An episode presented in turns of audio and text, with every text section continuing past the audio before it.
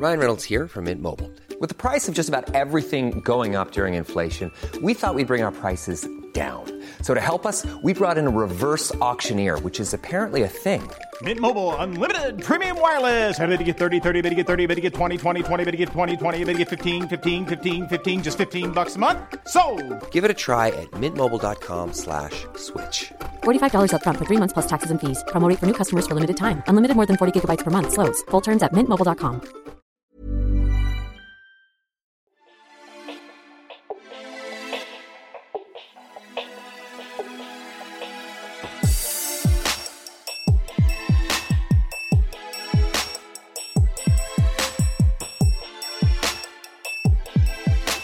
Bonjour à toutes, bonjour à tous, bienvenue pour ce nouvel épisode de Eurosport Confidential, le podcast d'Eurosport qui va vous faire partager les souvenirs des grands champions. Et aujourd'hui, encore un invité de marque, un champion du monde, un champion olympique. Je vais vous le présenter dans, dans quelques instants. Juste pour les petits nouveaux qui découvriraient cette émission, je vous rappelle très rapidement le principe. Trois parties dans Eurosport Confidential. Il y aura d'abord la rétro perso dans laquelle euh, notre invité évoquera euh, un moment fort de sa carrière. Ce sera ensuite le jour où, et cette fois, ce n'est plus le, le sportif, mais le, le fan de sport qui s'adressera à vous et qui évoquera un moment de l'histoire du sport qu'il a particulièrement marqué. Il nous dira pourquoi. Et enfin, dans Mon idole, nous évoquerons avec lui la personnalité sportive pour laquelle il a une admiration toute particulière. Eurosport Confidential, une émission enregistrée à l'hôtel Molitor à la porte d'Auteuil de Paris, notre partenaire que je remercie encore pour euh, son accueil aujourd'hui. Et je vais vous présenter maintenant notre invité. Il est né en 1988 en Guadeloupe. Il est escrimeur, il est champion olympique, il est depuis cet été champion du monde. Il est épéiste, c'est monsieur Yannick Borel. Bonjour Yannick, Bonjour Laurent, merci beaucoup d'être avec nous aujourd'hui. merci. à Tout va bien? Merci, ça va, ça Bon. va, merci. Euh, Petit bobo au poignet toujours Ou Toujours, euh, mais ça avance. Euh, J'ai re- j'ai retiré la telle, donc je suis plus immobilisé. Maintenant, je, je reprends, je reprends la rééducation. Donc il n'y aura pas de problème pour la prochaine saison? Non, normalement, une fois la rééducation terminée, donc d'ici deux mois, je devrais reprendre tout à fait normalement. avec un titre de champion du monde à défendre. Donc. En tout cas, Euh, je vois pas ça vraiment comme Ouais. ça, moi. Je vois plutôt un nouveau titre de champion du monde à à gagner. aller chercher. À aller chercher, ouais, c'est ça, ça. Alors on va parler de tout ça et on va commencer tout de suite donc avec la première partie, la rétro perso.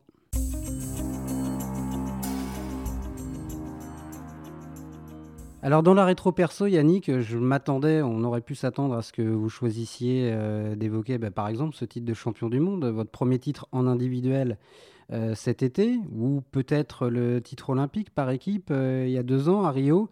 Mais vous n'avez pas choisi ça et c'est assez intéressant. Vous avez Non. choisi de revenir six années en arrière. On est au- à la fin de l'hiver 2012 Tout à fait. et vous êtes en course pour la qualification pour les Jeux de Londres et vous allez vous qualifier lors du challenge Monal, comme on l'appelait avant, qui s'appelle maintenant le, le SNCF Réseau. SNCF Réseau, voilà, qui a lieu donc tous les ans euh, à Coubertin, à Paris. C'est la grande fait. manche de Coupe du Monde pour les épéistes en France. Et ce jour-là, donc Yannick, vous vous qualifiez pour la première fois pour les Jeux Olympiques. Alors pourquoi avoir choisi d'évoquer ce moment-là et pas euh, bah, vos, plus grands moments de gloire de votre carrière, dont un est tout récent? Parce que c'est un, moment très particulier pour moi, dans le sens où euh, j'étais pas attendu euh, peut-être déjà à ce niveau-là. J'étais pas attendu pour me qualifier euh, devant de, de grands noms déjà à l'époque de l'épée. Je pense à, à Ulrich Robéry, à Jean-Michel Lucenay, Jean-Michel avec qui on s'est tiré la bourre jusqu'à la fin, euh, Ronan Augustin, enfin voilà, et Gauthier Grumier. Gauthier Grumier qui était déjà en fait Qualifié, euh, qualifié. Et à cette compète, il restait une place pour, euh, au final, trois tireurs.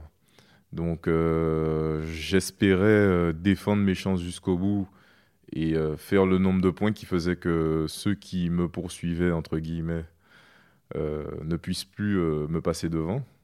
Malheureusement, je m'incline au deuxième tour. Donc, en fait, pourquoi j'ai choisi ce moment C'est parce qu'il y a plein d'émotions qui se mélangent. Au début, je suis motivé, déterminé. Je passe le premier tour. Le deuxième tour, je m'arrête. Euh, très déçu. Euh, ensuite. euh, Est-ce que vous vous souvenez jusqu'où vous deviez aller euh, dans la compétition à Coubertin ce jour-là pour être sûr d'être qualifié et de ne pas dépendre des autres? Je crois que je devais, je devais me qualifier au moins pour les quarts de finale. Et une fois en quart de finale, je, je mettais mes concurrents, entre guillemets, assez. Enfin, je bloquais le score pour être devant eux. D'accord. Alors, il faut se souvenir que en 2012, euh, suivant la, rotation des épreuves par équipe, il n'y avait pas l'épée par équipe pour les, pour les hommes à Londres. Donc, en gros, c'était la qualif pour l'individuel ou rien du tout. C'est tout. Voilà, c'est ça. Donc, euh, du coup, c'était 1, 2 ou 0 français, en fait. Et euh, Gauthier déjà, avait déjà fait le nécessaire pour se qualifier avant cette compète. Et lui, en plus, il allait jusqu'en quart de finale, donc il était sûr et certain. Et moi, en fait, j'ai eu la première place européenne. C'est-à-dire que je ne me suis pas qualifié par le classement mondial, je me suis qualifié par le classement européen. Il y en avait deux, deux places. Donc, euh, moi, j'ai pris la première place européenne. Et donc, j'avais des poursuivants français et européens à la fois. Ah, donc ça ne se jouait pas contre. Euh, non, c'est pour ça que c'était euh, hyper stressant. C'est que ça se jouait entre les Français et les Européens. Pas les, pas les autres nations, parce que, voilà, comme je l'ai expliqué, voilà, c'était d'autres quotas. Et, euh, et, donc, je m'incline en, tableau de 32. Au moment où je quitte la piste, euh, mon entraîneur me dit Ne t'inquiète pas, euh, j'avais tel concurrent qui avait perdu aussi. Mais j'étais profondément déçu par ma performance. Mhm. Et donc, j'ai pas prêté vraiment attention. Un peu après, en plus, j'étais avec mon père ce jour-là parce qu'il était venu m'encourager, parce qu'il savait aussi l'importance qu'elle avait cette compétition pour la qualification aux Jeux Olympiques. Euh, je suis dans les gradins avec mon père et puis euh, Jean-Michel avance dans la compétition. Il se retrouve en quart de finale. Euh, les autres poursuivants, je crois, étaient tous éliminés. Donc il restait plus que Jean-Michel Il restait plus que Jean-Michel Lucenay pour potentiellement me passer Donc là, c'est un peu particulier parce que celui qui peut vous priver des jeux, c'est. C'est aussi un, copain, ouais. C'est aussi un copain, donc c'est très particulier. Ouais. Et c'était déjà Jean-Michel, quelqu'un qui était bien installé en équipe de France. aussi, oui. aussi, il avait. un, des piliers du, du, groupe. Bien sûr. Bien il avait été, je crois, médaillé de bronze à Paris en 2010. Tout à fait. Il avait été plusieurs fois champion du monde par, équipe. puisque les Français, de toute façon, avaient tout gagné depuis 2003 2004. 2004. ouais, 2004. 2004. D'accord. Donc, euh, avant cette compétition, d'ailleurs, vous aviez échangé avec Jean-Michel ou, chacun reste dans, dans son coin Non, après, c'était tellement. C'est toujours, de toute façon, avant une telle compétition, en plus en France, on a tendance à. On s'entraîne ensemble toute la, fin, toute la semaine jusqu'au mercredi ou jeudi. Et ensuite, on est un peu chacun de notre côté, on, se prépare. On se prépare aussi, euh, voilà, on rentre chez soi, on, on prend le temps de, de rester avec euh, la famille, de se préparer d'une certaine façon. Et on arrive le jour J sur la compétition. Donc on ne s'est pas trop vu à ce moment-là. Contrairement aux Coupes du Monde à, l'étranger, où des fois on, dort ensemble, enfin, on dort dans la même chambre. Donc euh, donc c'est vraiment différent. Et finalement, c'était pas plus mal que ça se passe à Paris. Ça vous aviez peut-être permis de rester chacun dans votre, dans votre bulle? Aussi, ouais. ouais je pense que c'était pas mal. Et euh, pour revenir à la qualification, Jean-Michel se retrouve à, à égalité à, 14 euh, partout euh, en quart de finale. Et euh, je me souviens être à côté de mon père à ce moment-là et je, me dis je peux pas regarder. En fait, mm. j'ai pas réussi à regarder. Je pouvais pas lui souhaiter de perdre ni de gagner. Donc je me suis retourné. Vous attendez de voir ce que ça Voilà, j'ai tourné le dos. La touche s'est disputée. Et là, mon père me regarde, il me dit Yannick, tu vas aux Jeux Olympiques. Et, et voilà, c'est pour ça. Et puis donc le soulagement et le lendemain, on avait le par équipe. Donc, j'avais pas pu euh, me libérer de, ce poids, mais je me souviens que j'avais eu euh, des crampes d'estomac. Enfin, j'ai eu toutes sortes d'émotions ce jour-là. C'est pour ça que, ça m'a marqué et que c'est le souvenir dont je voulais vous parler aujourd'hui. C'est la première euh, grande émotion de votre carrière? Je pense, je pense que, ouais, découvrir cet univers qui me faisait déjà rêver, les Jeux Olympiques, euh, aller, aller dans un village olympique, participer à la cérémonie d'ouverture, voir la, flamme olympique s'allumer euh, devant moi, c'était, euh, ça fait partie des grands moments de ma carrière, tout à fait. À quel moment au cours de cette saison D'abord, est-ce qu'au début de la saison, vous avez 23 ans à l'époque, je crois? C'est vraiment l'objectif, les Jeux, pour vous Ou ça vous paraissait, sinon inaccessible, en tout cas compliqué par rapport à, à la, place qui était la vôtre dans, la hiérarchie avant cette saison 2011-2012 euh, euh, Ça me paraissait compliqué. Ça me paraissait vraiment, euh, vraiment difficile, mais pas impossible. Mhm. Donc, en plus, je commence pas très bien la qualification aux Jeux Olympiques. Les premières compétitions, je suis pas trop dans le coup. Et progressivement, je, je, deviens très régulier, donc très régulier dans les 16 meilleurs mondiaux et dans les 8 meilleurs mondiaux. Euh, du coup, je me retrouve euh, bien placé, je me retrouve en, concurrence avec, euh, donc avec les meilleurs Français. Et très rapide, en fait, en janvier, donc deux mois avant, je, je, je, fais troisième à une Coupe du Monde, c'est mon premier podium. Premier podium en Coupe du Monde. Et ce podium-là me fait passer deuxième Français, donc derrière Gauthier. Et, et, là, en fait, je me rends compte que... Que là, ça devient voilà, la qualification, elle prend fin bientôt. Et au fur et à mesure, je, vois que je suis plus que dans le coup. Donc je me dis, bon, ben, c'est parti. Tu dois t'accrocher jusqu'au bout pour, euh, pour, euh, pour te qualifier. Les jeux, c'était un, rêve. Vous avez commencé l'escrime en, Guadeloupe, je crois que vous aviez à peu près 10 ans, quelque chose comme ça. C'est quelque chose qu'on a en tête euh, quand on est petit ou ça vient progressivement C'était quoi les jeux pour vous pour moi, c'est venu euh, progressivement. C'est pas, c'était pas dans ma tête dès que j'ai commencé l'escrime. Euh, ce qui a par contre toujours été dans un coin de ma tête euh, quand j'étais en Guadeloupe, c'est, de porter la tenue de l'équipe de France, c'est-à-dire la veste, la veste et le pantalon d'escrime. Avec les, les, les flammes, les flammes de, je crois qu'on dit ça, on dit les flammes de l'équipe de France, donc bleu, blanc, rouge, avec le drapeau. Aujourd'hui, c'est un drapeau. Mais j'ai toujours voulu avoir cette tenue et la mériter. C'est-à-dire pas juste aller chez un fournisseur et, me l'acheter. Je voulais euh, être qualifié en équipe de France, donc être sélectionné par l'entraîneur national et, représenter la France euh, dans, dans, une grande compétition, un grand championnat, quel qu'il soit. J'ai réussi à le faire euh, dans mes catégories juniors. Votre première euh, participation à, un championnat du monde en senior, c'était juste l'année avant les Jeux, non C'était l'année avant les Jeux, oui, tout à fait. En fait, en 2010, il y a les championnats du monde à Paris. Euh, au Grand Palais, mhm. un événement spectaculaire. C'était vraiment, c'était vraiment magnifique et esthétique, très esthétique. Ouais, c'était super. Ouais, et j'avais, j'avais assisté à ça dans, dans les gradins. Et je me souviens que ce jour-là, je me suis dit, euh, je, veux, je veux à tout prix être sur la piste. Quoi. Et, ça, ça, a fait comme un déclic. J'étais, j'étais, dans, la, j'étais dans les tribunes et je regarde euh, mes, mes coéquipiers. Mes coéquipiers, tout simplement. Euh, Gauthier est arrivé en finale, Jean-Michel en demi-finale. Et ça m'a inspiré. Je me suis, et je, me suis dit non, faut que j'y sois. faut que moi aussi euh, je sois sur une piste au championnat du monde. Vous étiez euh, déjà, euh, vous étiez à quel niveau dans la hiérarchie française à ce moment-là en 2010 Je pense que j'étais, j'étais dans l'équipe B, c'est-à-dire dans les, les quatre. qui étaient derrière. voilà, il y avait voilà les quatre qui étaient derrière. Il y avait les quatre devant. Donc, dans l'antichambre, on va dire. Voilà, c'est ça. J'étais déjà un peu avant.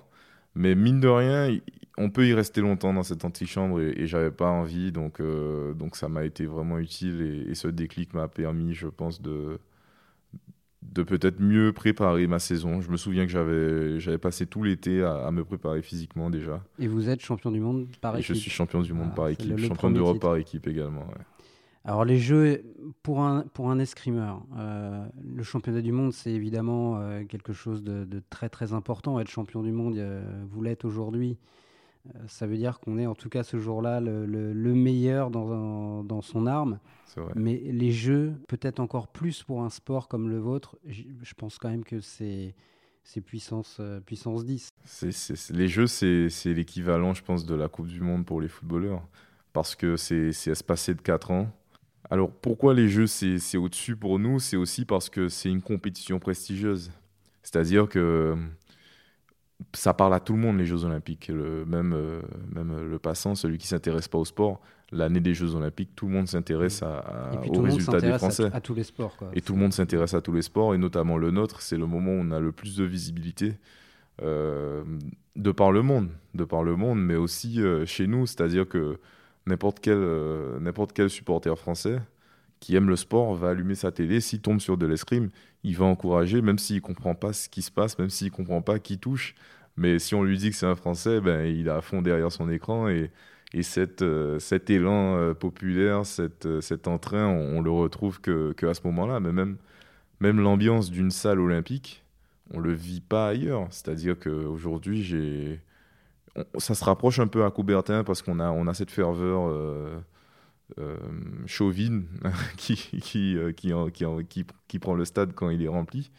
mais euh, des, des, des, des, encouragements comme j'en ai reçu aux Jeux Olympiques en 2012 ou en 2016 quand on gagne par équipe.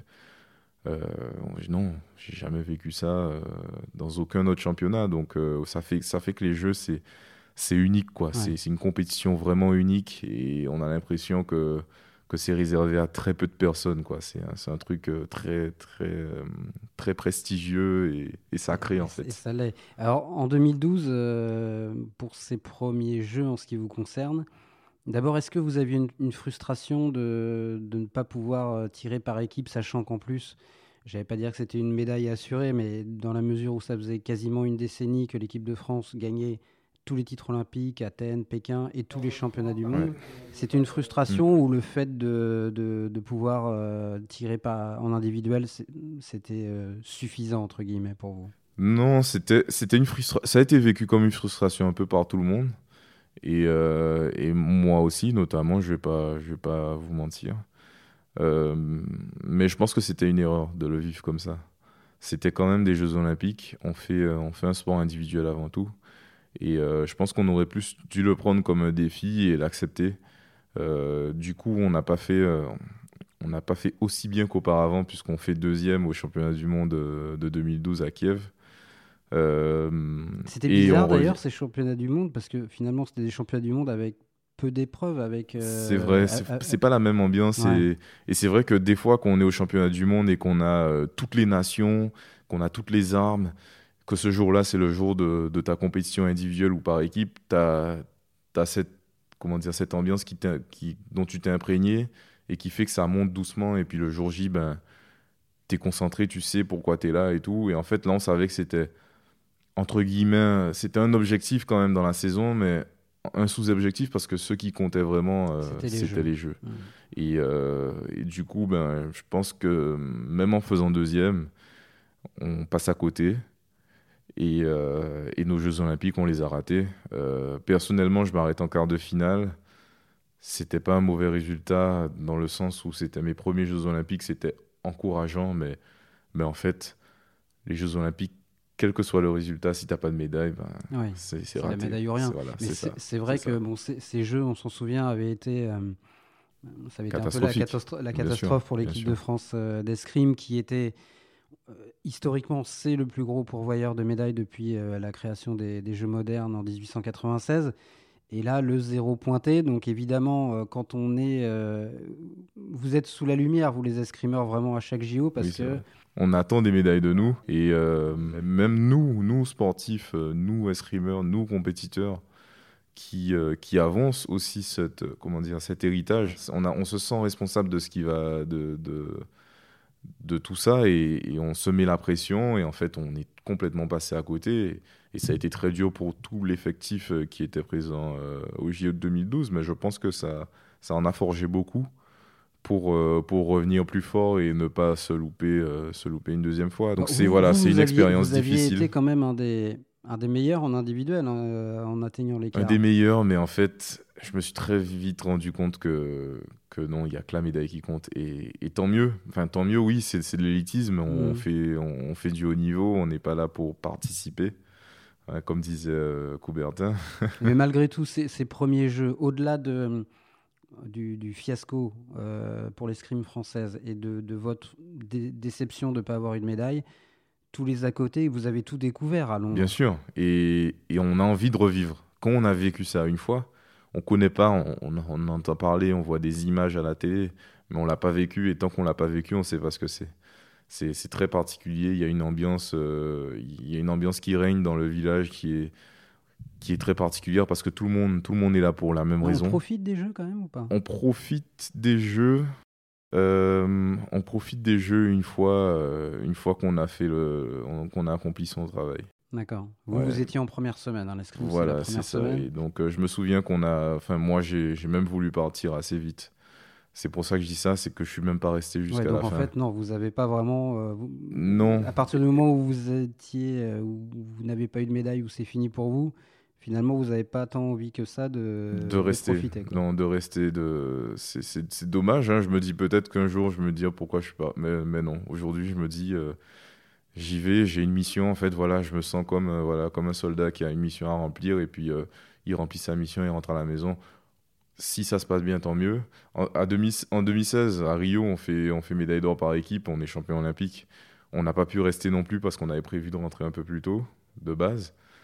Euh, ça, c'est peut-être un peu dommage. C'était plus loin aussi. Euh, le... Oui, parce que là, on était, notre épreuve était le 14 et ça, nous aurait fait rentrer le 28 ou le, ou le, ou, le, 30, donc on devait rester 15 jours de plus. Mais est-ce que ces Jeux de Rio, vous les avez euh, vécus différemment Profité peut-être un peu plus Je sais pas. Ou... Mais t'as mis moins de pression déjà.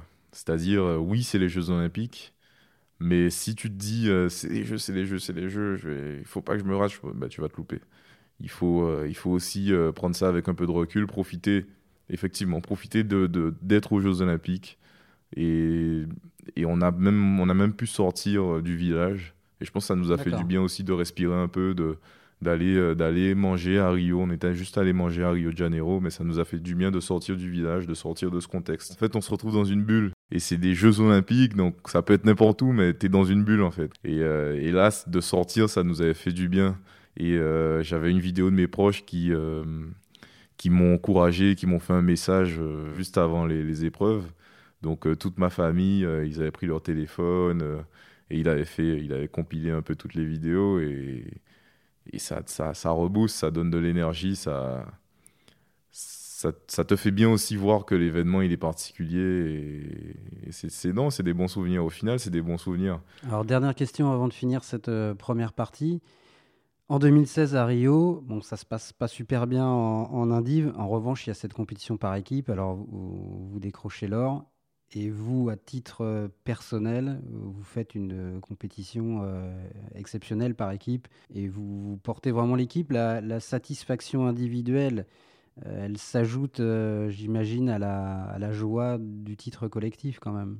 Bien sûr, bien sûr. Après, j'ai participé deux fois aux Jeux Olympiques en individuel.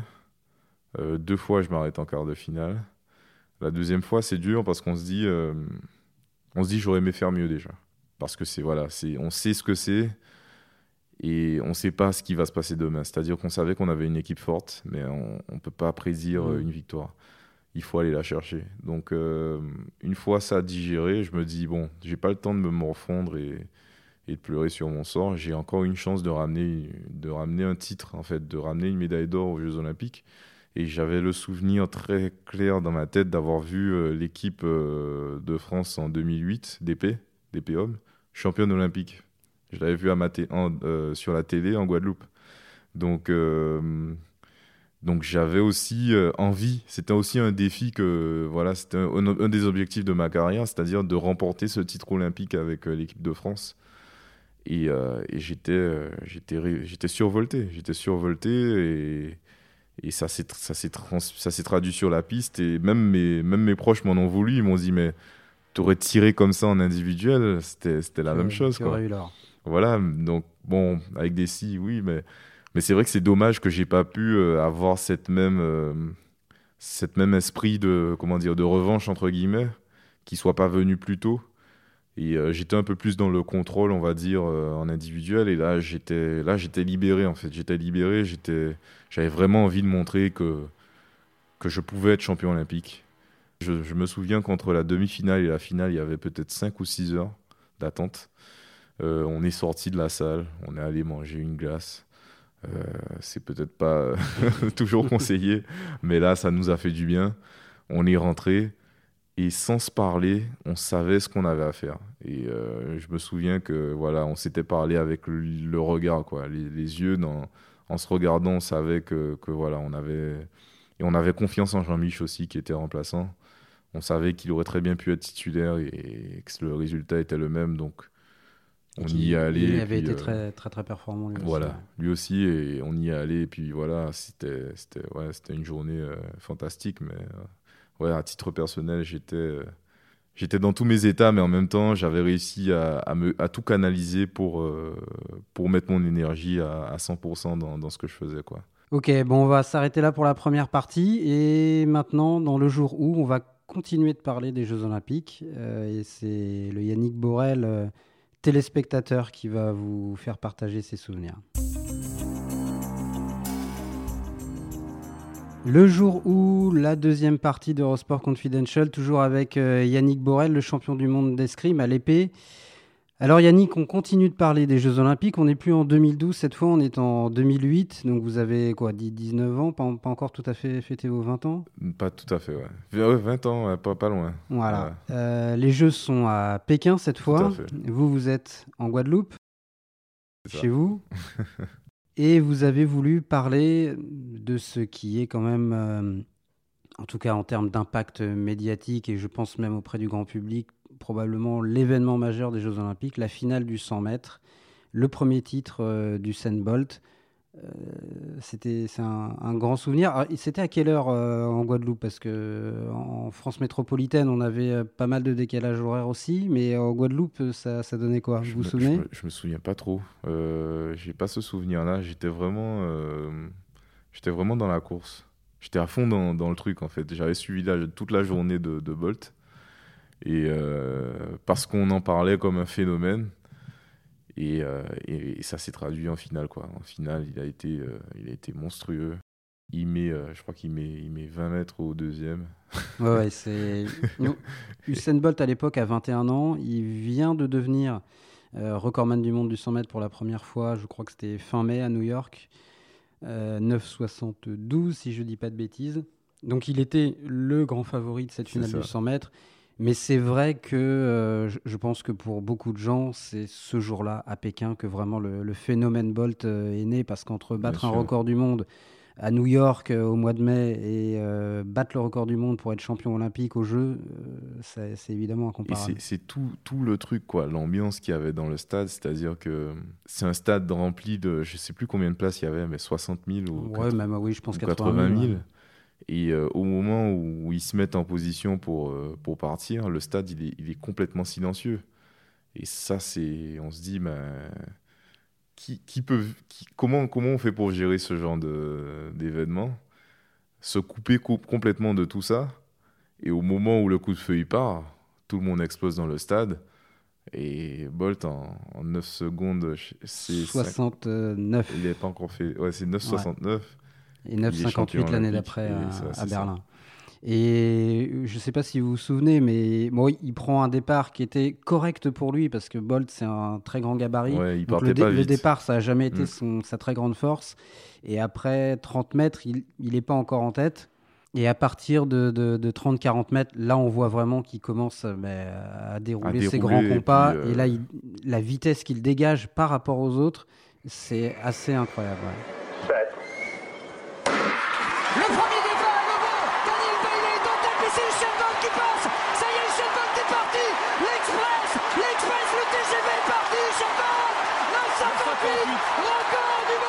C'est facile en fait. Quand tu le regardes, tu te dis, bah, moi aussi, je pourrais, je pourrais courir vite. on, se voirait même courir plus vite que lui, quoi. Mais non, on n'a pas cette impression de. Euh, pas de souffrance, mais c'est vrai que le sprint est un effort très violent. Le 100 mètres, c'est quelque chose de. C'est une explosion. Et lui, on a l'impression que ouais, ça, ça, file tout seul. C'est ça. Et on lui avait même reproché, je crois. On lui avait dit euh, qu'il avait, pas, qu'il avait ralenti. En fait, il, il, écarte les bras à, à 20 mètres de l'arrivée. Il sait qu'il a gagné. Et, c'est vrai qu'il a, il, pense pas au chrono à ce moment-là. Non, je pense pas. je, pense qu'il il, sait qu'il est champion olympique et il savoure quoi. Il savoure, mais il pense pas à, se dire, bah, je vais, je vais, je vais tout défoncer et puis mettre un, record de, malade mental. Non, je pense qu'il est, il est dans son moment. Comme, comme je, l'ai dit avant, il y a 80 000 personnes qui le regardent, plus tous ceux qui regardent à la télé. Donc ça fait des, milliards, en fait, des millions et des millions de personnes. Et, euh, il est champion, il est champion olympique. Et je pense que c'est la discipline reine hein, des Jeux olympiques, c'est le 100 mètres, l'homme le plus rapide du monde. Oui, c'est la course dont, donc tout le monde se souvient de toute façon. Donc on a beau lui reprocher ça, mais c'était un moment magique. je crois qu'il y avait une étude du, je crois que c'était des, des, scientifiques danois qui avaient analysé euh, sa course et qui avaient dit que s'il n'avait pas écarté les bras et entre guillemets, couper son effort, il aurait pu faire entre 9,55 et 9,61. Et c'est exactement ce qu'il fera l'année d'après, puisqu'il va faire 9,58 à, à, Berlin. Après, c'est vrai qu'en athlétisme, je pense que le, ça beaucoup, euh, tous les athlètes nous le disent, c'est-à-dire que le, le, chrono ou la performance à la perche ou à la longueur, importe peu au jeu, entre guillemets. C'est vraiment Ouais, euh, ce qui compte, c'est le résultat, ouais, c'est d'être euh, c'est d'être médaillé d'or. c'est Que je pense qu'il aurait pu être. euh, on peut être champion olympique, je pense, du 100 mètres en 9,80.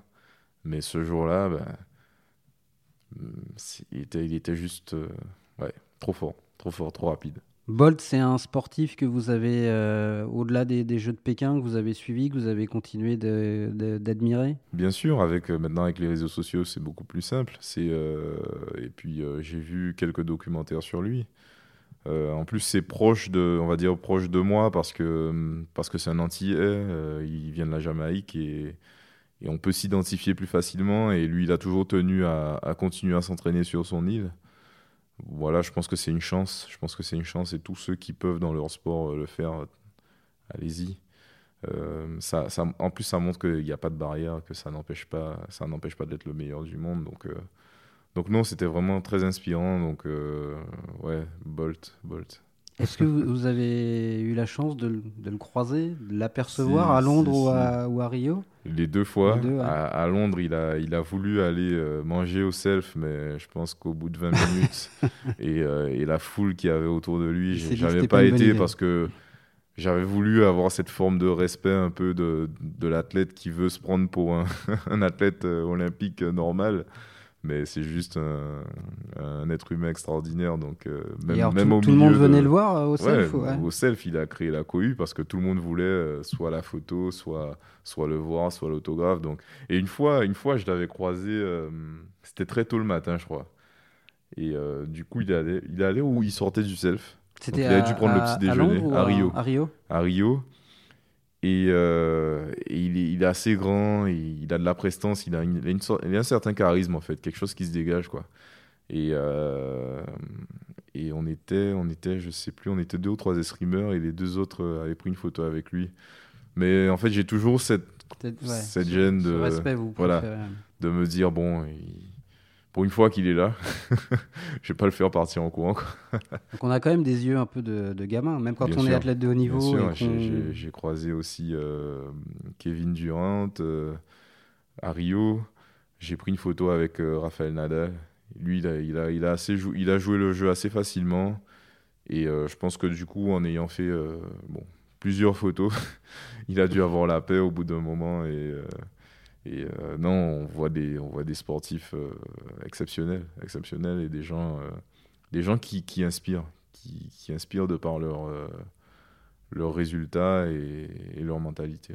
Alors, peut-être que je me trompe, mais je, crois me souvenir qu'à Rio, le soir où vous êtes champion olympique, je crois que c'est le dimanche soir, et il me semble que c'est le soir où il y a la finale du 100 mètres de Bolt. Est-ce que vous vous en souvenez de ça ou pas? Ou vous étiez tellement dans votre...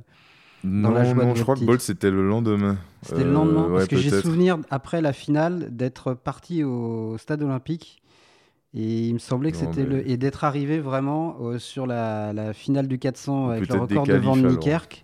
Et bon, on vérifiera. On- ouais, à vérifier parce que je me dis qu'on a fait, on a fait la que le une. lendemain, euh, c'était la finale de Renaud Lavillenie de la Perche. Mais bon, non, c'est pas- pas trop ouais, il y a, il y a la Villénie qui allait, qui, allait, qui allait jouer le lendemain.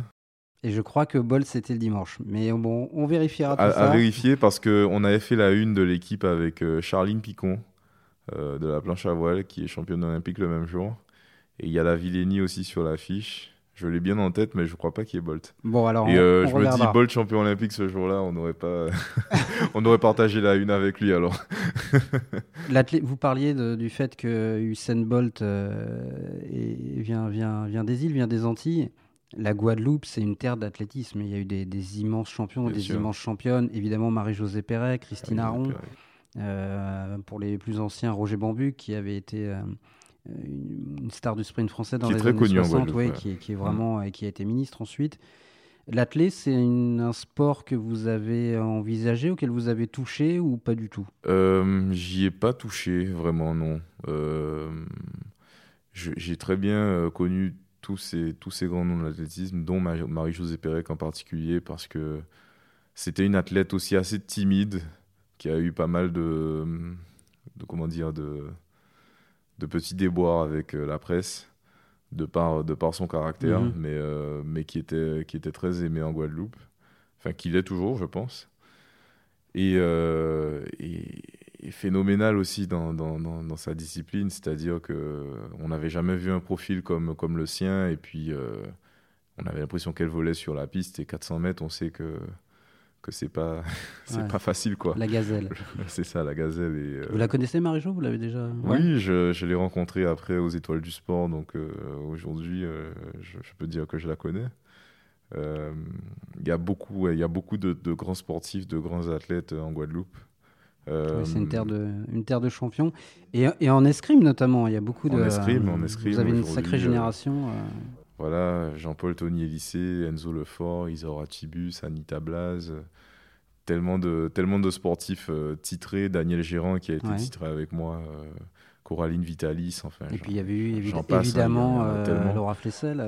Et Laura Flessel qui a, je pense, qui, qui nous a tous servi de, de comment dire, de, de, guide entre guillemets, dire, nous a montré en fait, on peut être guadeloupéen, venir d'une petite île, commencer en Guadeloupe, euh, aller en métropole pour, euh, pour poursuivre sa formation, devenir champion olympique. C'est ce qu'elle a fait en 96, elle est double championne olympique. Et, euh, ça, c'est, je pense que voilà, un jeune qui se lance dans un sport, il se dit, ben, quelqu'un de ma région, de, de l'endroit où, d'où je viens, peut s'imposer à un tel niveau de, de, de compétition, ben, moi aussi j'aimerais bien. Voilà, pourquoi pas moi, moi Moi aussi, j'en rêve, donc un jour, euh, peut-être peut-être que ce sera mon tour. Alors, pour revenir à Usain Bolt, euh, il y a le, le, champion, évidemment, hors norme. C'est aussi une personnalité très charismatique, euh, un showman qui en fait beaucoup, parfois trop selon certains, mais je pense que ça a beaucoup contribué aussi à l'impact qu'il a eu sur le, sur le public. sa personnalité, c'est quelque chose qui vous, qui vous plaisait? Vous êtes assez différent, je pense, d'Usain Bolt je suis différent du Bolt. Après, je le rejoins peut-être sur, euh, sur le côté. Euh, je peux être aussi assez, euh, assez charieur, c'est-à-dire je vais, je vais, je vais, beaucoup me vanter des fois qu'on joue. Des fois, je sais pas, je vais jouer au domino. Ben, avec mes potes, je vais me vanter, je vais dire c'est moi le meilleur, c'est des, des, choses comme ça quoi. Et surtout quand je gagne, là, là on m'entend donc. Ah, c'est plus facile de charrier quand on gagne. C'est ça, c'est ça. J'ai lu euh, on vous surnommait pas Bolt, mais j'ai lu qu'on vous surnommait Zlatan. Euh, Tout à fait, ouais. C'est vrai Ouais, alors c'est surtout parce qu'au au tennis ballon, notamment, j'étais trop perso. mais euh, mais Zlatan aussi parce que ouais parce qu'il est individuel, parce qu'il est grand, parce que et je pense qu'il a aussi ce côté un peu charieur, donc ça je l'ai toujours eu. il est moins souriant que vous quand même, hein, Zlatan. Hein. non ouais, il est moins. moi je suis plus. Lui il est sur un terrain c'est, mais après sur la piste je suis pas souriant c'est à la fin du match peut-être, mais dans le match, euh, je suis. Euh, et puis le jour de la compète, je suis pas du tout, euh, je suis pas du tout le même en fait. Voilà, c'est particulier, mais voilà. Mais Zlatan, c'est resté. Aujourd'hui, on m'appelle Zlat. Ah, toujours, donc c'est resté alors. C'est ouais, Zlat, c'est mon surnom. Bolt, euh, est-ce que vous pensez que ces records peuvent être battus euh, à court terme? Les, les 9,58 sur 100 mètres, 200, je crois que c'est 19, 19, 19, qui était également à Berlin un an après euh, les, les, Jeux de Pékin. Donc ça fait bientôt une décennie qu'il a établi ces records. Lui n'est plus là. Euh, ça vous paraît euh, possible d'imaginer euh, voir ces, records tomber, je sais pas, dans 5 ans, 10 ans? Je pense qu'il faudra plus que ça. Ouais. Ouais, je pense qu'il faudra une nouvelle star, quelqu'un qui, qui se surprenne avant de surprendre les autres, parce qu'aujourd'hui, je pense qu'il y en a beaucoup qui, qui sont sur le circuit depuis un moment. Bolt, il a eu, je pense, cette insouciance d'arriver avec bourré de talent. Euh, avec des défauts qu'il a, qu'il a dû corriger tout au long de sa carrière, notamment le départ. Euh, la posture, enfin, c'est des choses qu'il a, qu'il a travaillé, qui lui ont fait gagner des, des centièmes, des dixièmes, et puis euh, jusqu'à, jusqu'à des secondes. Et il y a, y a, un, y a un, potentiel, je pense, quand même aussi naturel, entre guillemets. C'est un talent. À 17 ans, il courait déjà. en moins de, il était autour de 20 secondes sur 200 mètres, ce qui est incroyable à cet âge-là. C'est ça. Et il a eu un profil où on disait qu'il ne correspondait pas au profil des, des, coureurs de 100 mètres. Il non, parce qu'il était très grand, et il faisait moins musculeux que. C'est ça, donc il a révolutionné aussi euh, d'une certaine façon son sport. Donc il faudra attendre peut-être un nouveau profil où on dira ben non, il faut, faut qu'il soit comme Bolt. Et puis ce jour-là, ben, ce sera un, sportif totalement différent. Mais c'est ce qu'on disait tout à l'heure, c'est-à-dire que lui, c'était pas l'explosion, c'était le ce côté un peu aérien. C'est Et c'est vrai qu'il avait un, un- un profil très différent de, de- de ce qu'on avait pu connaître sur, euh, sur la ligne droite habituellement. Et sans doute que ça a aussi contribué d'ailleurs à, à- à la fascination qu'il a pu opérer sur, euh, sur le public. Et euh, je crois aussi qu'il y a une étude des scienti- de, de scientifiques qui disait qu'on ne pouvait pas descendre en dessous, en dessous de 9, euh, je sais plus combien. Je, je- je- Oui, qu'il y avait une limite Il y physiologique. avait une limite Mais cela dit, il physiologique. y a 50 ans, ce genre d'études nous disait qu'on pouvait pas descendre en dessous de En dessous de 9,70. et donc, voilà, donc aujourd'hui, il est descendu à 9,59. Et euh, pourquoi pas? Moi je, moi, je rêve de voir un, un autre sprinter euh, battre, battre son record. Et c'est vrai que quand Michael Johnson avait euh, établi son record du 200 mètres à Atlanta, par exemple, 19,32, on pensait que ce record allait tenir euh, 20 ou 30 ans. Finalement, il a tenu que 12 ans, donc on n'est jamais à l'abri du, phénomène suivant. Ce côté phénomène, justement, euh, dans un sport comme l'escrime, est-ce que il peut y avoir des, prédispositions euh, athlétiques ou est-ce que ça compte moins que dans... Ça compte forcément moins que sur 100 mètres, mais euh, quelle est la part euh, là-dedans par rapport euh, à la technique, au travail euh? Je pense qu'il y a une, une certaine part. C'est vrai que moi, je suis assez grand, je fais 1m96. Donc la Par longe, contre, ça aide euh, quand même. voilà, la, la longe, ça aide. Par contre, je fais 100 kilos, euh, voire plus. Donc ça, euh, on peut se dire, mais à l'escrime, il faut, il faut aller vite, il faut être explosif. euh, faut que je porte, faut que je supporte mon poids, mais en fait, j'ai des qualités au final euh, d'explosivité qui sont, euh, comment dire, qui peuvent être similaires à celles d'un profil plus, plus petit ou moins, moins costaud. Et euh, aujourd'hui, euh, la médecine a évolué, la préparation physique a évolué. Tout- toutes ces choses font que des athlètes de plus en plus grands arrivent à faire des, arrivent à, à des niveaux de performance euh, qu'on leur aurait pas attribués il y a quelques années. Donc, qui, qui sait comment il sera le sportif, euh, comment dire, le, le sportif euh, de demain. de demain. On ne sait pas vraiment. Je crois qu'aujourd'hui, le, celui qui, qui le montre le mieux, c'est LeBron James. Il paraît que c'est le sportif le plus puissant du monde et je veux bien le croire parce que c'est vraiment un monstre. Et, et ce qu'il fait sur un terrain, euh, je crois qu'il fait 2m03, il doit faire 120 kg. la vitesse qu'il qu'il met, euh, et la longévité, euh, le cardio, euh, enfin, c'est impressionnant. Et puis la puissance, la puissance, c'est-à-dire que c'est pas, il n'est pas pâteau. euh, pour quelqu'un qui a ce profil, on se Ouais. dirait qu'il pourrait être un peu trop ancré dans le sol. Non, il vole, quoi. Il y a rien. Il est très aérien. Et voilà. Et avant, c'était Michael Jordan. Je crois qu'il fait 1m96. euh, 18, ouais. 98, 96 pour, euh, pour 95 kilos. Au moment, où, au moment où il était le plus euh, Au moment au de sa sommet, carrière. de sa, ouais, ouais. au sommet de sa, sa carrière. Donc euh, voilà, ça évolue.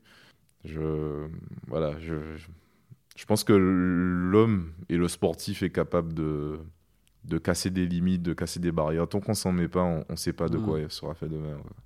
Bon, alors on a parlé du Bolt, on a parlé un peu de, de LeBron James et d'autres. On va parler maintenant d'un autre sportif euh, qui a dominé son sport, qui a marqué son sport et même sans doute au-delà. Dans la troisième et dernière partie d'Eurosport Confidential, c'est parti pour mon idole.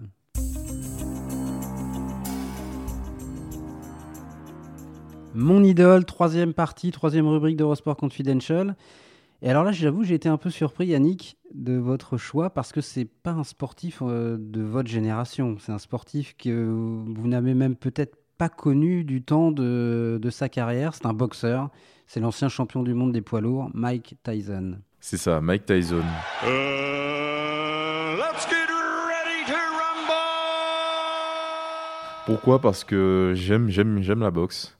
Je trouve que c'est un sport euh, en fait noble, même si euh, il a, il a beaucoup changé. Et en fait, on est dans une période où on aime les showman, on, on aime les gens qui provoquent un peu. Mais euh, j'aime la boxe et, euh, et j'ai toujours suivi aussi euh, cette catégorie de poids parce que forcément, je fais plus de 100 kilos, donc les, les- les poids lourds, ça ça m'a toujours un peu, un peu intéressé. Je m'identifie un, un petit peu, même si je ressemble pas du tout à un boxeur. Ouais, je plus, suis plus qu'au poids coq ou au poids plume. Ouais, plus que plus qu'au poids. Mais même si ça peut être, il peut y avoir de, de très bons matchs dans ces catégories-là, mais je sais pas, le, la catégorie poids lourd a toujours plus impressionné, et moi en tout cas. Donc euh, pourquoi Mike Tyson? Parce que je trouve que c'est aussi un, des sportifs qui a, qui a révolutionné euh, la boxe. Parce qu'il n'avait pas le profil non plus. Petit, euh, très, très costaud, trapu et hyper rapide. Et alors que celui qui dominait la catégorie avant, c'était Mohamed Ali, qui lui était plus lent, qui, qui prenait plus de temps à, à user son adversaire pour finalement le mettre KO. Euh, Mike Tyson, il arrivait sur, euh, sur un ring en, en un round, il, il mettait KO l'adversaire, Ouais. quoi.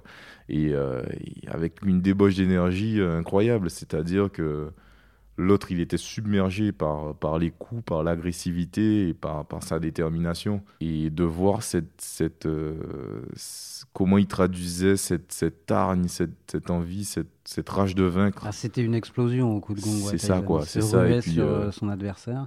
Alors, euh, quand, quand et comment vous avez découvert Tyson euh, a- Après, vous êtes né en 1988. C'est ça. On est vraiment au cœur du règne de Tyson, qui devient champion du monde des lourds en 86.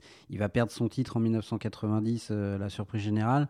88, il est vraiment au sommet de sa gloire. Il bat Michael Spinks euh, au premier round euh, lors du championnat du monde euh, au mois de juin, alors que c'était vraiment le combat de l'année, le combat le plus attendu. Il le détruit en 90 secondes.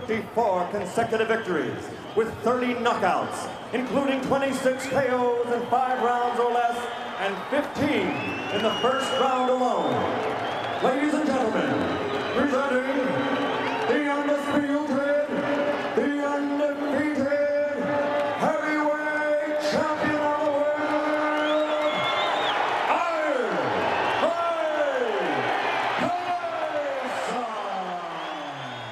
n'avez pas connu ça. Non. non. Donc, quand est-ce que vous l'avez découvert, Tyson, et comment? Euh, je l'ai découvert euh, en m'intéressant aux boxeurs euh, d'avant.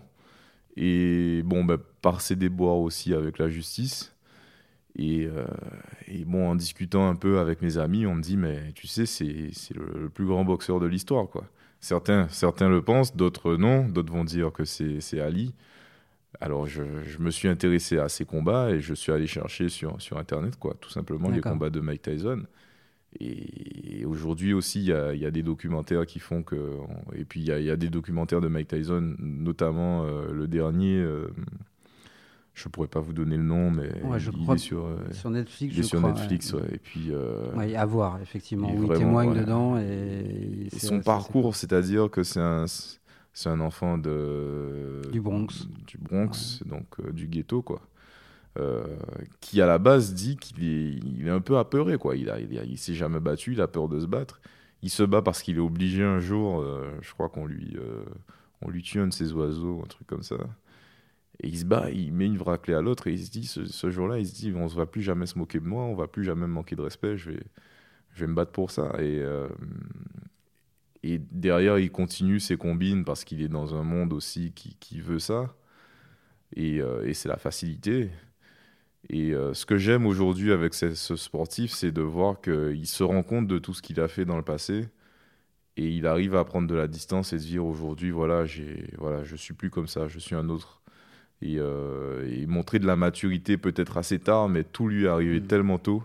C'est-à-dire est, que il est devenu champion du monde à, à à 20, 20 ans, c'était, du jamais vu. C'était voilà. Il, était, il, il le dit très bien, je conseille à tout le monde de lire l'autobiographie de Mike Tyson qui est vraiment euh, formidable et notamment pour toute la partie de son enfance, de son adolescence, sa rencontre avec euh, Cus D'Amato, qui est vraiment l'homme qui, mentor, qui ouais. va, euh, qui va le construire en tant que boxeur et qui va être son presque son père euh, de substitution et la mort de Cus D'Amato juste au moment où Tyson devient champion du où il monde. perd tous ses repères. En fait. Voilà, il n'a plus aucun repère et je pense que derrière, tout ce qui lui est tombé dessus euh, a fini par le, par le dépasser C'est complètement. ça, et, euh, et il est plus cadré, c'est-à-dire que Cus D'Amato le cadrait. Ouais. Dans un sens, c'est. Il lui donnait un point de repère. Voilà, et une fois qu'il est parti, voilà, il, il a recommencé à déconner. Et, et il le dit quand il perd, euh, quand il perd la première fois euh, son titre de champion du monde, il dit euh, Je m'étais pas pris au sérieux, je ouais, m'amusais n'était tous pas les soirs, euh, euh, même mon adversaire. Enfin, et en fait, dans, dans le discours de Tyson, on retrouve beaucoup de, de choses qui, euh, qui nous préparent mentalement à une compétition. Dans tous les sports, je pense qu'on il parle de confiance, il parle de, de peur de, de peur de perdre, mais plus il s'approche du ring, plus il est, plus il est confiant, plus il se sent, euh, plus il se sent un tueur. Un tueur. Une fois qu'il est sur le, ring, c'est un tigre, quoi. Il, il peut, il peut, il peut manger n'importe qui. Donc, Ouais, je, je suis complètement d'accord avec ça. Et, et c'est moi ce qui me fascinait euh, chez Tyson et on, on a découvert après coup. Moi, je me souviens, j'étais gamin, mais je me souviens des combats de Tyson et on ne savait pas à l'époque tout ce, ce qu'était sa vie en dehors du ça. ring. Et quand on a su tout ça, ce qui est fascinant, c'est la différence entre euh, ce qu'il était sur le ring, cette certitude, cette envie de, de tout casser et, et ce Tous les doutes qu'il voir qu'il était complètement perdu en fait en dehors du ring. C'était Mm. assez, euh, assez incroyable et c'est vrai qu'on le sent euh, entre guillemets peut-être plus apaisé aujourd'hui qu'il ne l'était du temps de sa ça. carrière paradoxalement. ouais. Vous Non, avez des souvenirs de me- combats de Tyson? De- Enfin, des souvenirs dans ceux que vous avez revus derrière. Les... Est-ce qu'il y en a qui vous ont marqué euh, plus que d'autres ou pas?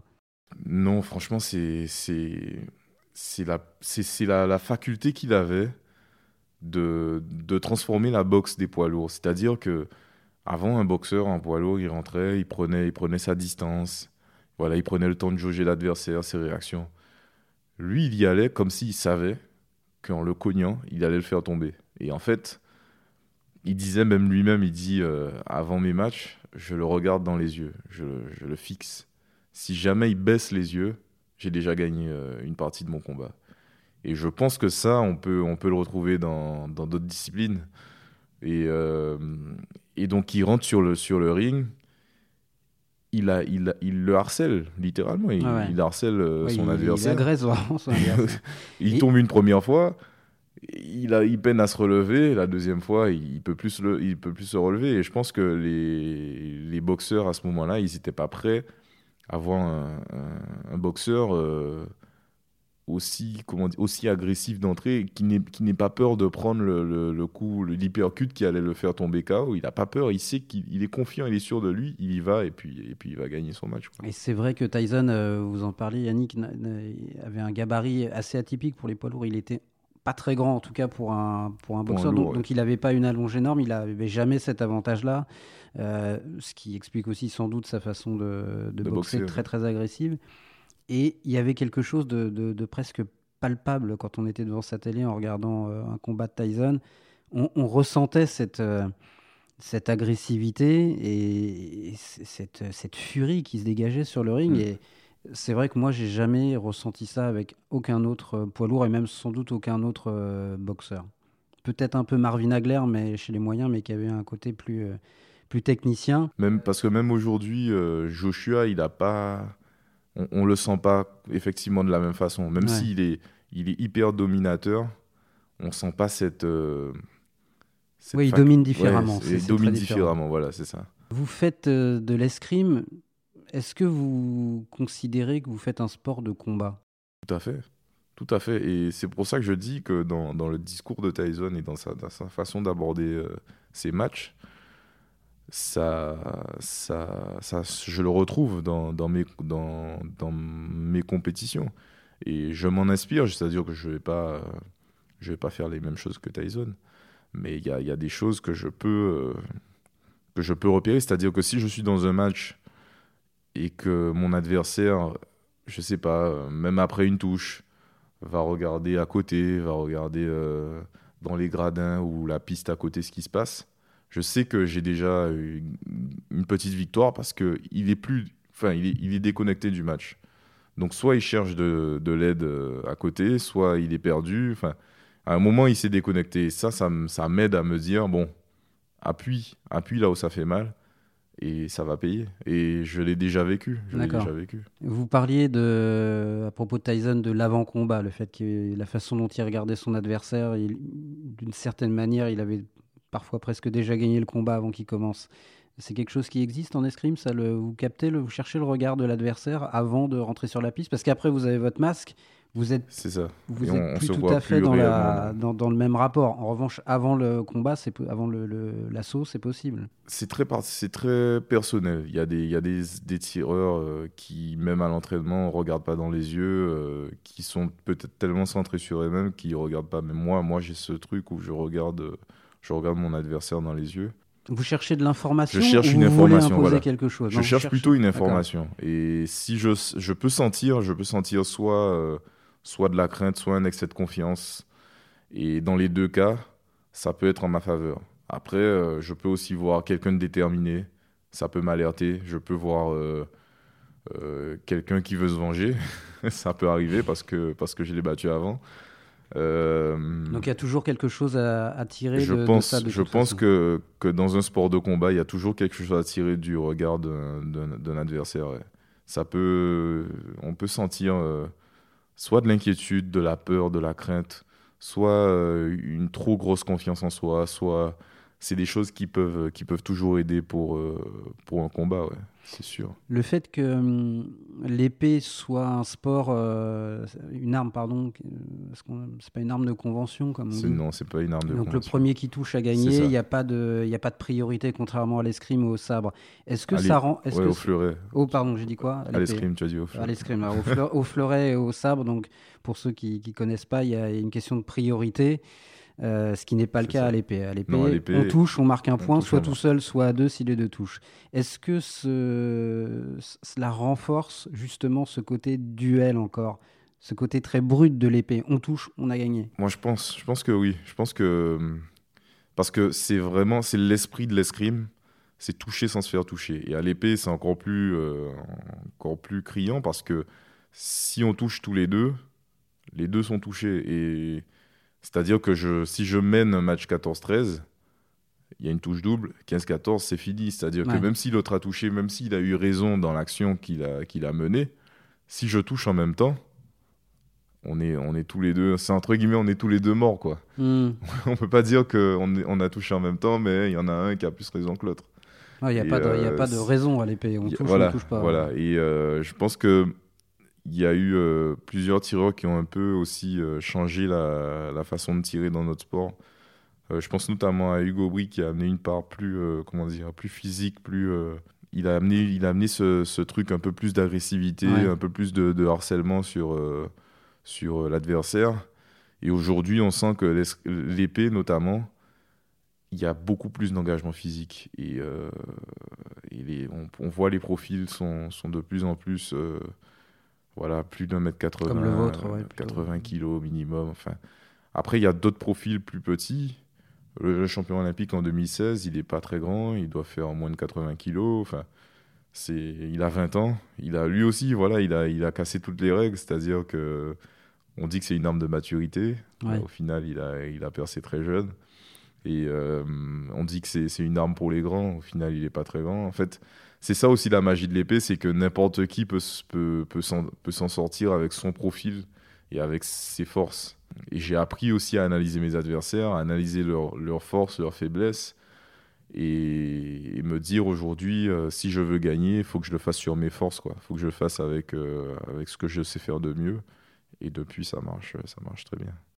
Alors, pour reparler de Mike Tyson, euh, vous avez choisi d'évoquer des sportifs, Bolt, Tyson, qui ont des très très fortes personnalités, très différentes pour le coup. Euh, en tant que, que fan de sport, que spectateur ou téléspectateur, c'est quelque chose qui vous attire, ça aussi, la personnalité autant que le champion en lui-même? Bien sûr, bien sûr, on s'intéresse toujours à, l'artiste ou au sportif, mais aussi à la personne qu'il est dans la vie de tous les jours. Et, euh, mine de rien, ce sont pas que des gens qui ont un caractère et qui euh, c'est pas c'est pas que des, des comment dire des mauvaises têtes, c'est aussi euh, des gens euh, qui peuvent être euh, sympas, souriants. Enfin, souvent, on, on sent pas chez eux des gens détestables, quoi. Tyson, c'est quelqu'un, on l'a dit, qui a été englouti par tout ce qui est lui est tombé dessus, la gloire, l'argent, les femmes.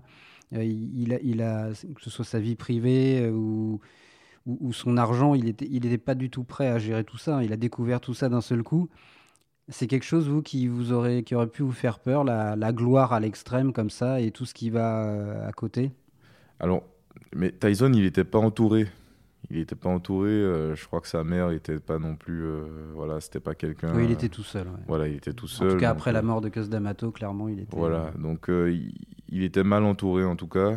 Il y avait peut-être aussi beaucoup de gens qui, euh, qui en voulaient à, toutes ses richesses, son argent et tout ça. Lui-même avait un rapport très particulier avec ça parce qu'il n'en a pas eu. Ensuite, en tant que, que dealer, il en a eu.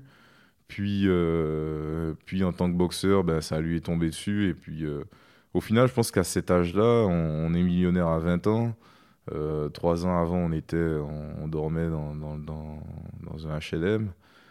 Euh, quand ça nous tombe dessus d'un coup comme ça, et puis tout le monde s'intéresse à lui, tout le monde parle de lui, et toutes les femmes s'intéressent à lui, je pense qu'il a, il a dû avoir beaucoup de, bouleversements dans sa vie en, en un espace très réduit. Et puis, à 20 ans, on est, on est encore très jeune. On a encore besoin peut-être des fois euh, d'être guidé. Et il a sûrement du mal, très mal gérer ça. Aujourd'hui, ça arrive à tellement de jeunes, c'est-à-dire dans le monde professionnel, entre guillemets, donc le foot, euh, le basket, euh, le golf, le tennis, qui sont suivis. Ils sont souvent entourés, ils sont, ils, ils sont conseillés aussi pour, euh, pour faire des placements et, et ils ont conscience voilà, de, de, de ce qu'est l'argent, la valeur de, Ouais, ils de sont mieux- l'argent. mieux- sans doute globalement mieux préparés, Voilà. même si c'est Voilà. pas toujours simple pour autant. euh, Je pense pas que ce soit gérer. simple non plus, mais Mais l'entourage, l'entourage compte beaucoup. si on compare un sportif actuellement, qui, on va comparer avec euh, Mbappé, même si c'est pas le même sport, même si c'est pas le même profil, mais je pense que Kylian Mbappé aujourd'hui, il gagne beaucoup d'argent, il, a, il, attire, il attire toutes les convoitises et pourtant il est, il est entouré par, par sa famille, donc son Mm. père, on sait que son père est très proche de lui. Et, et on sent que voilà, c'est quelqu'un qui est hyper mature, mais parce que je pense qu'il a déjà été prévenu de tout ça par, euh, par ses proches en fait Oui, il était sans doute mieux préparé. ouais. mieux préparé à même Neymar même Neymar on voit que c'est pas quelqu'un qui va se, se foutre en l'air entre guillemets Dernier mot, vous parliez de Joshua tout à l'heure. La boxe, c'est un sport que vous continuez de, de suivre, et notamment les lourds, ou ou vous êtes euh, un petit peu moins accro aujourd'hui euh, devant euh, ce qui est devenu la boxe. On a l'impression que Tyson est quand même le dernier géant des, des poids lourds. Il y, a, il, y a, il y a un avant, un après Tyson. Quand même. Je- je- ouais, j'ai l'impression après c'est vrai qu'il y a eu le passage des, des frères Klitschko qui, qui, je pense va rester dans, dans, dans, dans l'histoire de la boxe quand même Mhm.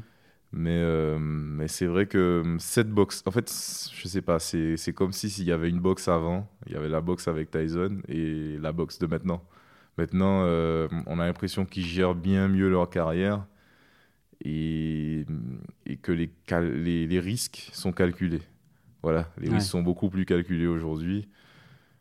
Après, peut-être pas, hein, peut- mais, mais j'ai l'impression euh, que ouais, il y, y y avait la boxe à l'époque de Tyson. Il y a une nouvelle boxe qui est née derrière. Et puis la fascination que- crée la boxe et que créent les boxeurs, e- elle tient à ce qui se passe sur le ring, mais elle tient aussi à, à ces personnages qu'ils Bien sont sûr. avec tous leurs excès. Bien Et sûr. c'est aussi ça qui contribue à, euh, à la fascination. et- mais ça va revenir, je pense. Je pense que ça va revenir. Et puis, euh, il y a Joshua, mais il y a, il y a Yoka aussi. Il y a Tony Yoka qui, euh, qui je pense, vu, vu son, comment dire, son amour de la compétition et sa détermination aux Jeux Olympiques pour être médaillé d'or, il a tout gagné. Hein. Jusque-là, il a tout Mhm. gagné. Il a été euh, champion olympique euh, au JO de la jeunesse. Il a été champion olympique euh, À Rio. au- à Rio. Maintenant, il est passé dans le monde professionnel. Bon, il a quelques difficultés en ce moment, mais, sa carrière est devant lui, quoi. Ouais. Et euh, j'aimerais bien voir un, un Yoka Joshua, moi. Ça, ça, franchement, euh, même dans, même dans 5-10 ans, euh, ça me plairait beaucoup. ouais. Bon, et peut-être dans les, dans les années à venir, c'est tout le mal qu'on lui souhaite. Et puis vraiment, pour ce qui est de Mike Tyson, ben, revoyez ses combats, revoyez des images. Ah c'est- Souvent, c'est pas très long en plus, donc ça vous prendra pas beaucoup de temps. Et, et lisez son autobiographie qui est, qui est saisissante et effectivement le documentaire dont on parlait tout à l'heure. Merci beaucoup Yannick. Merci. Merci d'être venu euh, dans ce Laurent. numéro d'Eurosport Confidential. Et puis on vous souhaite euh, une très belle saison prochaine et, et d'aller chercher un nouveau titre mondial. Merci beaucoup Yannick, encore une fois, et à très bientôt. Au revoir. Merci.